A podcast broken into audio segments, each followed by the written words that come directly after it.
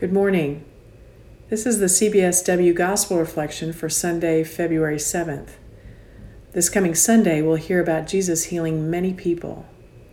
The Gospel is from Mark 1, verses 29 through 39. The, the scene starts in Capernaum at Simon's house. Simon's mother in law is first on the list for healing. Then the sick of the whole town show up at the doorstep of Simon, and Jesus heals those with many diseases and drives out the demons and those possessed.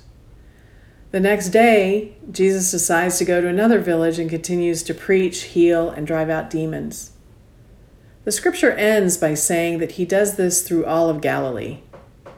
Sandwiched between the healings in Simon's house in Capernaum and the nearby village the next day, scripture tells us this Rising very early before dawn, Jesus left and went off to a deserted place where he prayed.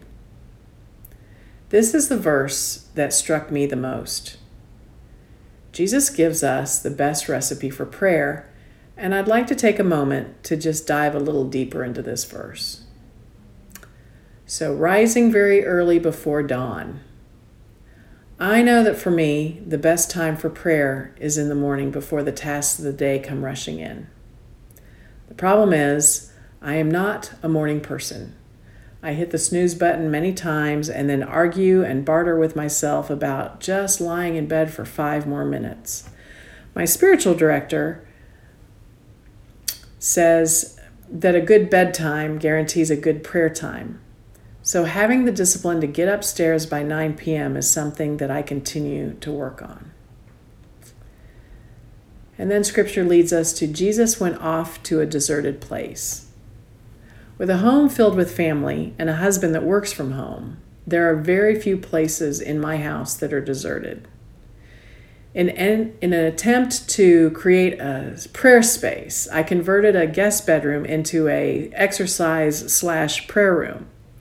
So, along with a yoga mat and an elliptical, I have an overstuffed chair, a side table and lamp that holds a crucifix, a rosary, and holy water, I also have a pile of books, all dedicated to spiritual reading, stacked up on the floor with the hope that my woodworking husband will build a bookshelf for me soon. Now, the last step of the process, where he prayed.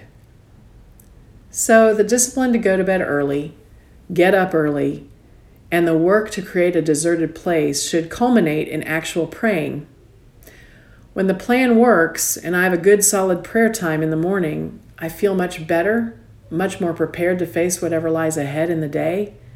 I have a keener sense of the Lord being with me throughout the day. Bottom line is, I end up with a heart full of peace, love, joy, and patience. It is certainly a better way to live. Jesus knew that in order to do his Father's will, he had to gain knowledge and fortitude from the Father through prayer. This simple verse shows us how to connect with our Creator and our Savior. So, I will continue to challenge myself to have a good bedtime so that I can have a good prayer time. And I pray that your prayer life is rejuvenated, especially in preparation for this upcoming season of Lent. God bless.